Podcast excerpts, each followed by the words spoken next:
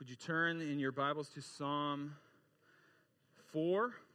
We are working our way through the Psalms this summer, and we have made it to four so far, and it's been a joy uh, for me personally. I pray that you are encouraged by it as well. I've titled Psalm uh, the sermon here for Psalm four, Who You Gonna Call? And maybe what immediately comes to your mind is Ghostbusters. But who are you gonna call? Now, you know, a Ghostbusters joke at the beginning of Psalm four may feel a little bit out of touch with the psalm. It's another personal lament from David. But I want to ask that question, who are you going to call? When you're stuck, when you're in distress, who do you call? Right? Kids, maybe you can think of this. Who do you call when, you know, you're stuck? You know, maybe you can't find that Lego piece for that set. Maybe you You know, you're afraid. Who do you call? Maybe you call your mom and dad. Right? Maybe the adults. Who do you call when you're stuck and in distress? Maybe you call your mom and dad. I know all too often my, when I, you know, dial the phone number I've got off by heart to my mom and dad, they know and answer, what do you want? Or maybe not what do you want, but what do you need? Because I might not be always calling just to chat. I've got a question. I've got wise parents, and so I call them when I need help, when I'm stuck. But when you're really stuck, who do you call? Maybe you do call your mom and dad. Maybe you call a friend. I can, as I scan this room, it is a beautiful picture of people that I know. If I call for help, they will be there. I think of people that have been there for me since my childhood that I see here. I see people that geographically, you know, if I knew if my basement was flooding, if I was in distress, I know I kind of have a bunch of clothes. I could, you know, Trevor, he'd be over in a second. Sean would be over in a second. Alex would be over in a second. Dan would be over in a second. These people live a couple blocks from me, and I know if I called them, they'd be over to help. So again, who are you going to call when you're stuck and in distress? Maybe it's a fellow church member. As members of this church, we've covenanted to care for one another. And some of that is practically, but maybe that's to to be with one another, just to, to be a listening ear. Maybe, too, when you're stuck or in distress, you call the doctor. That's a good call to make. Uh, often that is the best call to make. Maybe you call nine one one when things, you're really stuck, you're really in distress. But think about that. Who do you call when you're in distress? As we look at Psalm four this morning, David shows us that we can and should call on God when we feel stuck. We can and should call on God when we feel stuck. Now, I know what you're thinking. You're thinking, yeah, okay, even if you're saying that's true, like David, we should call on God when we're stuck, but we still sometimes need to call the doctor, and we still sometimes need to call nine one one. And I don't, that's true. Right? I don't discourage those things. It's not what I'm suggesting, but I find it interesting. If you're anything like me, and if you're not, you're better than me, but I find when I say we need to call on God, I need to qualify that by saying, oh, but we also need to call these other people at times. But why, when I think of that list of who would you call when you're stuck, I don't qualify that by saying, oh, but I also need to call on God.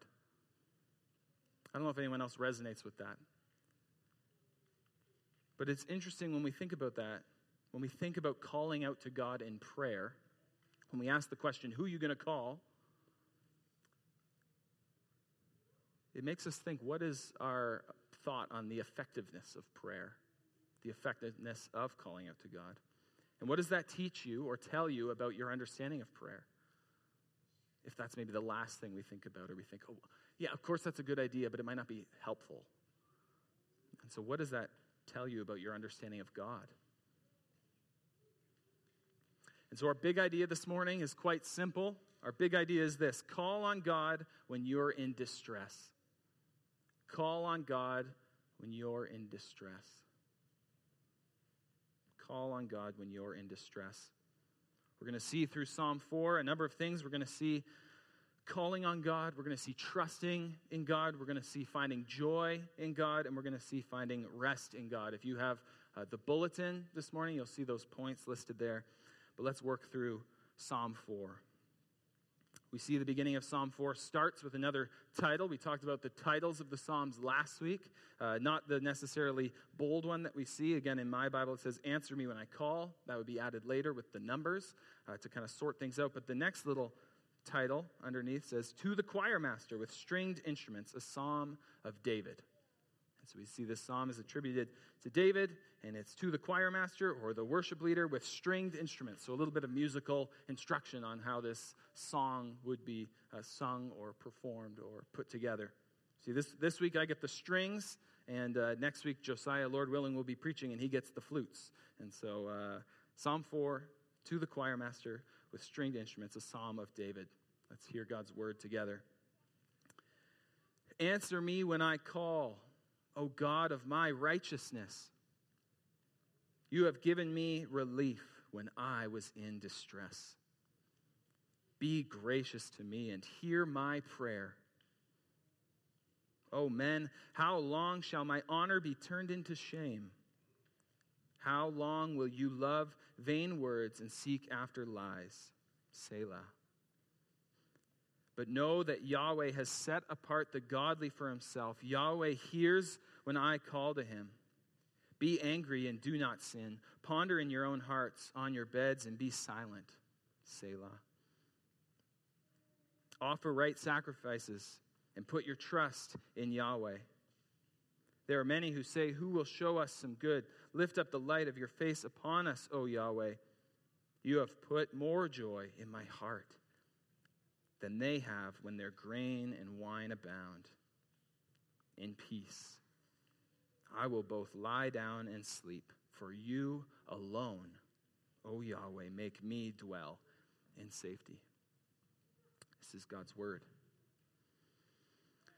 And so our first point I want to go through this morning, as I've said, related to our big idea, our big idea again to review is call on God when you're in distress. And our first point is call on God. All right, pretty straightforward. Call on God. We see David models this right out of the gate in verse one. Answer me when I call, O God of my righteousness. You have given me relief when I was in distress. Be gracious to me and hear my prayer. David models that our first call should be to God when we are stuck. That's the language when he talks about, you have given me relief when I was in distress. That idea of distress is not simply troubled. It's it's feeling cornered or trapped. And so what he's saying, when you have given me relief when I was in distress, he's effectively saying, you've given me a way out when I was stuck. I was cornered, and you you made a path for me. And it makes me reflect personally, and I hope it makes you reflect personally, what is our instinct when we are stuck, when we're in distress?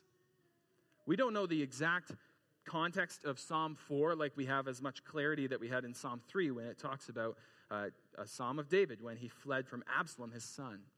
His own son was coming after him, you know, orchestrating a coup to take over the, the kingship. We don't have that exact context. People uh, generally seem to think that these psalms are, are kind of a package deal. They go together, a morning and an evening psalm. And that the context very well could be this same situation that David's going through with Absalom. We don't know that for certain, and it doesn't really change our interaction with it. David faced a number of trials in his life. But we see that he reflects on past distress, and he's calling out to God for help. He calls out to God. And we see he doesn't say, "Lord, if you're available, could you hear me for a sec?" He says pretty boldly, "Answer me when I call. O God of my righteousness, you have given me relief when I was in distress. Be gracious to me and hear my prayer." Exclamation mark. He calls out boldly. Now, when you're in distress, what is your instinct? Is it to call out boldly to God? I know mine is to shut down. I just kind of tunnel in and look in. It's not to look up.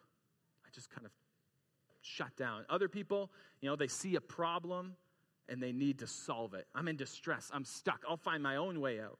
Others is to lash out. When you're backed into a corner, fists start flying. David shows us he boldly calls out to the Lord. But that leads us to a question. Is this appropriate? Is this reverential? Is, does David have the right to say, "Answer me when I call"? But we see that David models this, and we know this to be true, that David calls out to God not because of his own righteousness, but because of God's righteousness. again, I've read it five times already. But answer me when I call, O God of my righteousness. God's righteousness is God's commitment to do what is right and rescue his covenant people. That's what David appeals to. Not, answer me when I call. You owe me that. He says, answer me when I call, O God of my righteousness. And he reflects on past work. He says, you have given me relief. Again, you have given me that way out when I was stuck, when I was in distress. And then he brings it to the present. He says, be gracious to me and hear my prayer. So there's this past relief he reflects on, and then a call to action, a call to act. He says, be gracious to me. Reminds me of a, a very helpful verse I find when I think about prayer. It's from Daniel's prayer for his people in Daniel chapter nine, Daniel nine, eighteen and nineteen. It says, oh my God, incline your ear and hear. Open your eyes and see our desolations in the city that is called by your name. For we do not present our pleas before you because of our righteousness, but because of your great mercy. O Lord, hear. O Lord, forgive. O Lord, pay attention and act. Delay not for your own sake, O my God, because your city and your people are called by your name. It's a good reminder for us that we can call out to God. We can say, oh Lord, hear. Oh Lord, forgive. Oh Lord, pay attention and act. But we don't approach God because of our righteousness, like we see in Daniel. For we do not present our pleas before you because of our righteousness, but because of your great mercy. That's the way that we approach. That's the lens we look through. And that's what David does. He appeals to God and his righteousness, and he appeals to God's past work. We see if we scan down a few verses to verse three. It says, but know that Yahweh, you see the Lord in all caps, uh, being God's personal covenant name. But know that Yahweh has set apart the godly for himself. Yahweh hears when I call to him. He reflects on the work that God is doing, not the work that David himself is doing. We know David was set apart as king. He was anointed. We've considered that as we've worked through the Psalms already. And so in a special way, he was set apart. But we too are set apart as God's people. Now, we're not you know, anointed in the same way that King David was in that immediate exact context and circumstance. But when we look at that verse and we say, but know that Yahweh has set apart the godly for himself. Yahweh hears when I call to him. Makes us ask a question, you know, am I godly? Is this, is this about me? Has he set me apart? And it's an important note that we are not godly in and of ourselves. We have failed miserably. We sin. We've turned against God. We've rebelled against him. And David is no squeaky clean individual too. We've considered that before. He is deeply flawed. But so are we.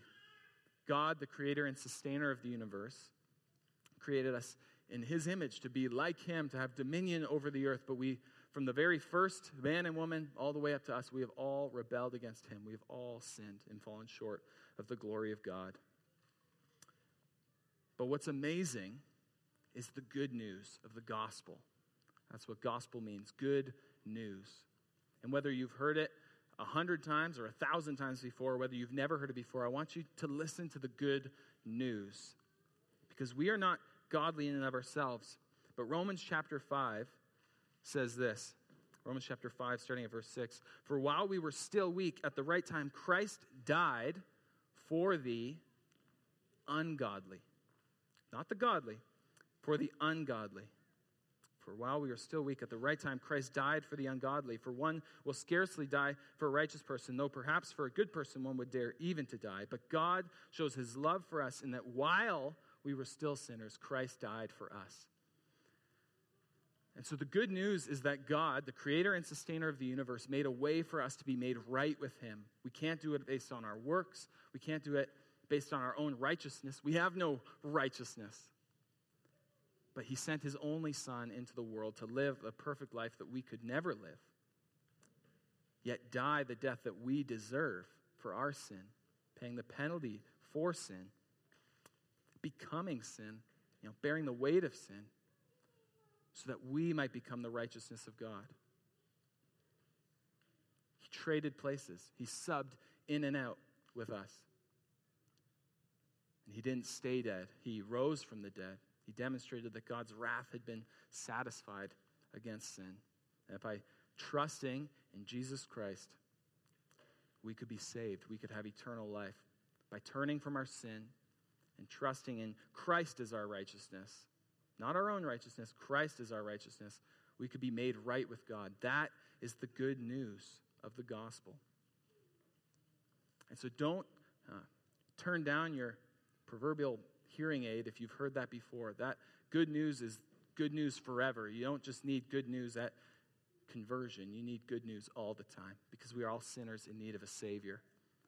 But the good news is that that is a free gift by grace alone that's held out to us. And if you've never responded to that good news before and you have more questions, please come talk to us. We would love to share more about the hope that there is in Christ. That when we re- read verses like Psalm four, verse three, but know that Yahweh has set apart the godly for himself. Yahweh hears when I call to him. We can confidently say that I can call on God because God has set me apart not by my own righteousness, but by Christ's righteousness. That's the good news. And that's how we can go to God and say, answer me when I call, O God of my righteousness. If you've never heard that or responded to that, I ask that you would respond to that. Turn from your sin. Trust in Jesus as your only hope. And again, come talk to us. We would love to share more about this hope that we have. But this is the lens that we look through when we talk about calling on God. When we ask the question, who are you going to call when you're stuck? We call on God, and we can because of his righteousness. So that's our first point, call on God. And our second point, trust in God. Trust in God. Again, to review, how can we trust him? Well, because he has set us apart as his people. He's made a way for us to be made right with him. You see that in verse three. And because of his past faithfulness. You see that in verse one. But we see David shifts and he starts talking to people in verse two. Right? He calls out to God and then uh, kind of the audience changes in verse two. It says, "Oh man, how long shall my honor be turned into shame? How long will you love vain words and seek after lies?" This word here for men uh, could be translated to men of rank. It's often used as a, a kind of high status thing. And so he may be saying, you know, those in leadership, those in uh, with some kind of a status, that's who he's calling out to. But we can read this uh, as an important uh, way to look inwardly because we see David lays out a contrast. First, he says, how long shall my honor be turned into shame? He's being slandered. And then he says, how long will you love vain words and seek after lies? As we consider what it means to call on God and trust in God, the opposite of trusting in God is loving vain words and seeking after lies. So David gives us this contrast. The word here for lies, uh, depending what translation you have, some people will uh, even take it to say false gods. How long will you trust in false gods? How, uh, how long will you seek after these lies? It reminds us of, or at least it reminds me of Psalm one that we looked at a few weeks ago. Seeing the contrast between a tree that's planted by streams of water that sinks its roots deep into the water, the source of life, which is the Lord's instruction. And the opposite is chaff that gets blown away. And that same picture is painted for us in verse four, that there is a God that can be trusted, that we looked at in verse three. The Lord who hears me when I call to him, who has set us apart. And then this alternative, that's how long will you love vain words and seek after lies? And so we trust in God, not in lies, not in false gods. And also we trust in God and not in our emotions.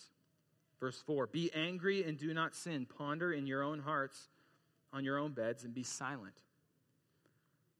It's a tricky little phrase at the beginning, this be angry. It could be translated in a few different ways.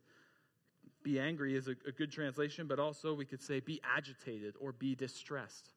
Remember, this is the lens that David's looking through as he writes this psalm. He talks about God giving him relief when he's in distress. And we see another contrast that we say, you know, we're not, we're not, none of us are immune to being in distress. So he's saying, be distressed, but do not sin.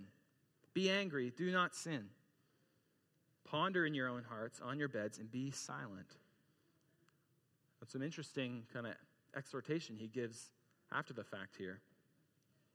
Ponder, reflect, search yourselves, be silent, personal reflection. I read an interesting article this week that talked about how we all, well, maybe we all don't, but often a lot of us talk about we want the quiet life. You know, you want to be sitting next to a wood-burning stove and reading a good book and have a cup of tea. We all talk about this wanting the, a quiet life. But if we're honest, we are terrified of silences. We are terrified of being alone. We always need to be in the know. We need to hear the controversy or the conspiracy. We need to be heard. We need to be validated. And you know, I bash social media a lot, and I apologize for that because there is some good out there. But, but I think we see this evidenced in a lot of our social media. We need to be heard. We need to hear. We need to, uh, you know, with fear of missing out. We're not good at slowing down, at pondering, reflecting.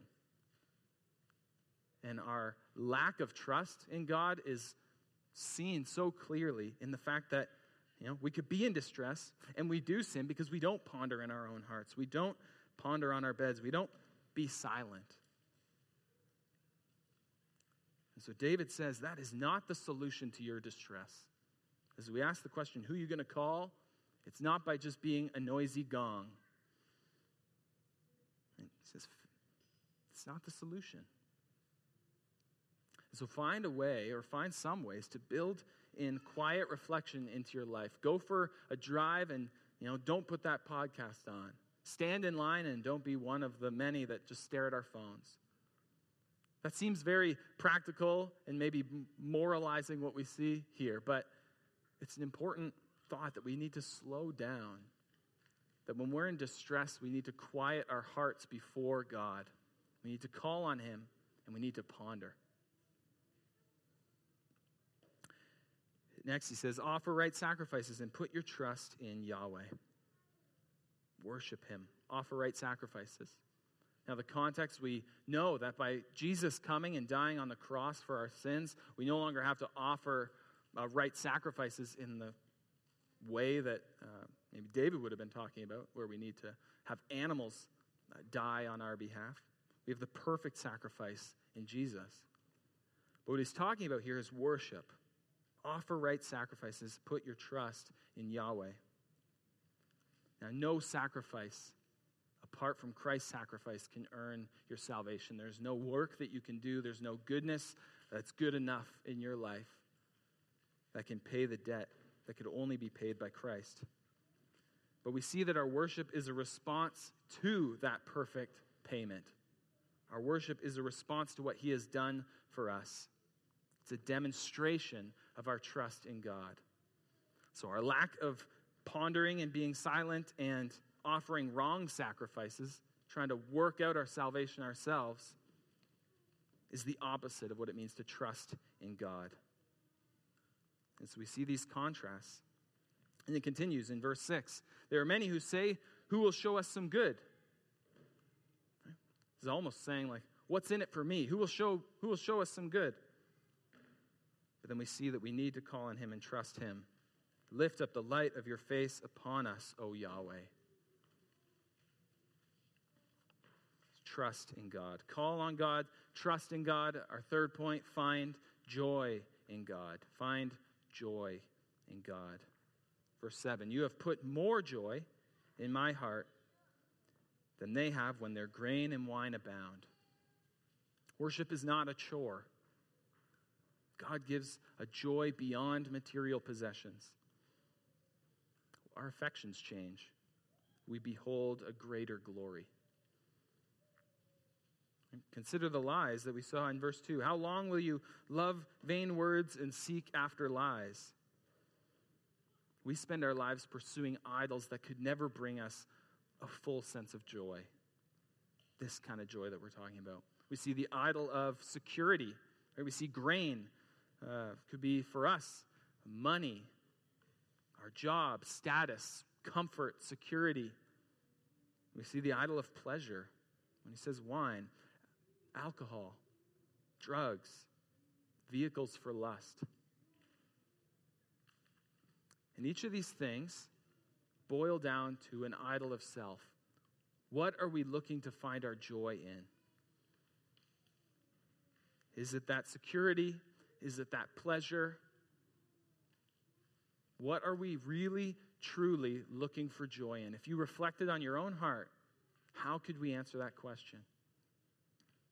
And it boils down, again, to this idol of self. Self-protection, self-preservation, self-pleasure. I don't know if I've talked about this before, but it drives me crazy. I apologize if this ruins the commercials for you, but Skip the Dishes, their slogan is, "You deserve great delivery." We've created such an idol out of self that I deserve great delivery. I know that's a trite example. But we're bombarded with this message, and our own sinful hearts send that message that we deserve security, we deserve pleasure, we deserve joy, and I will find my joy however I need to find it.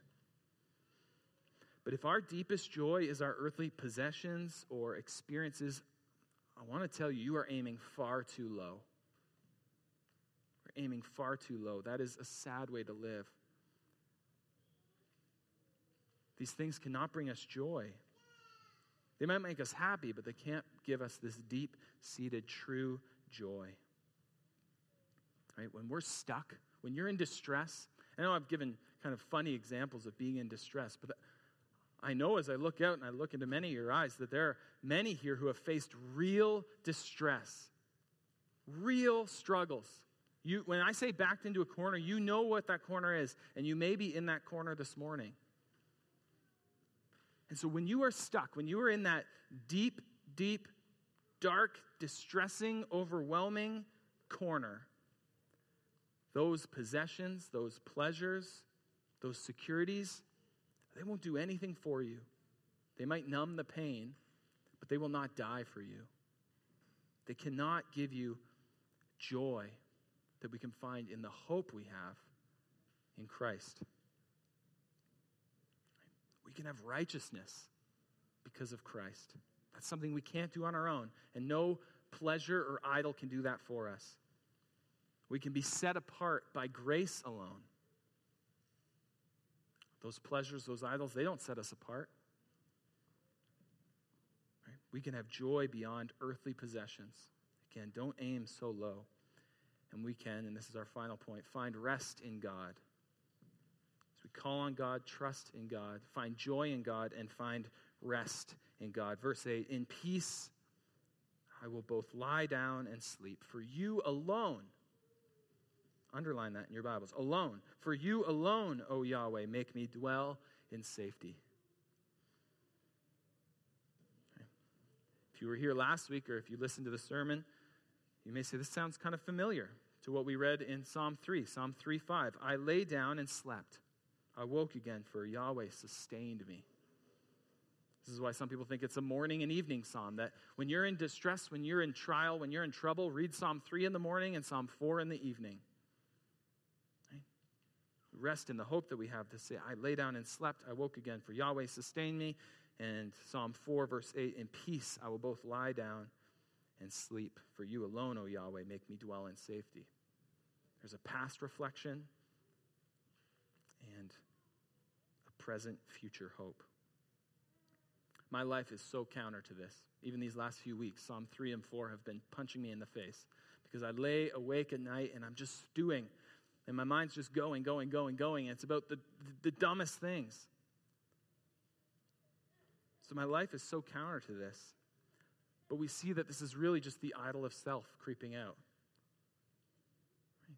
You know, what are people going to think about me? How am I going to handle this situation? How is this going to work out for me? It's okay to have trouble sleeping sometimes. It's not a direct reflection of your heart. There's other things going on. But I know for me, Often it is that. That what David says in verse eight is so opposite to what I really am saying in my own heart. But as Christians, we should have this on our lips as we live each day and as those days close, that we could say, in peace, I will both lay down and sleep. Right? This is bigger, though, than simply a good night's rest. I don't think it's less than that, but I think it is more than that. This is a peace and a hope and, in turn, a joy that we talked about beyond this life only. We think of many Christians who have gone before us and have had these sweet words be on their lips as they have died. And this can be our prayer too. We can find rest in God. We can find peace in Him, again, alone. We can find joy in Him beyond earthly comfort and pleasure. And we can trust in Him because He has been faithful. He has set us apart. He is our righteousness. I want to tell you about a man who understood this. You know, I like telling stories about people in history, but uh, a number of weeks ago, I talked about uh, a pastor from the fifteen hundreds named Hugh Latimer, who, uh, if just to refresh your memory on the story, he was brought in and questioned for the things that he was preaching, being against the monarchy at the time, and he was just preaching scripture, but they said, what did you say? Uh, you know, recant what you said, and he said, well, okay, here's what I said, and he just preached the same sermon back to the king and to everybody listening. So that was a man of boldness and bravery. And if you remember how the story ended, he ended up being burnt at the stake for being a heretic, a supposed heretic. But an interesting story is Hugh Latimer was burned at the stake, on the same stake, as a man named uh, Nicholas Ridley in fifteen fifty-five. They were tied to the same stake. And they died together. And the night before, uh, knowing that their execution was coming, Uh, Nicholas Ridley's brother offered to come and comfort him. He said, let me come and be with you. This is going to be a hard night. And Nicholas Ridley understood Psalm four, verse eight, because he replied to his brother in this. He said, I intend to go to bed and sleep as quietly tonight as I ever did. That's a man who knows the peace of God. I intend to go to bed and sleep as quietly tonight as I ever did. He found rest in God. And when I think of the silly things that keep me awake at night, the things that occupy my brain ninety-nine percent of my day, I'm humbled and I'm honestly ashamed. But this is the call. We need to call out to God. When we're stuck, when we're in despair, when we're in distress, we need to call out to God. Why? Because we can trust in God. What will we find? We will find joy in God. And beyond just joy, we will find absolute rest in God. So fix your eyes on God. Trust Him. Find joy in Him. And find deep rest for your souls. Come to Him. Go to Him. Be laden. He will give you rest. Receive His peace. Let's pray. God, we ask for your help, and we call out to you. You have given us relief when we were in distress. You have set us apart. You have made a way for us to be made right with you, and for that we praise you. We thank you for the gift of your Son, that it's only because of Him that we can be made right in your eyes. But God, that we thank you that you made that way for us, that we can call on you because we can be seen as righteous not by our own doing, but by your doing, by your grace, that we can trust in you for your past faithfulness, your present faithfulness, and the confidence we have of your future faithfulness. We thank you that we can find joy in you, and we thank you that we can find deep rest in you. Would we all grow in our understanding of that joy, that rest, and the access we have to you, our King, to call on your name, to pray, and to find that kind of rest that Ridley knew, that we can know as well. God, as we come to share in the Lord's Supper, as we share in this time, reflecting on your past faithfulness and our future hope, we ask that we would come, again, understanding the gravity of our sin, but the weight of Christ's glorious sacrifice. We pray all these things in his name, the name of Jesus. Amen.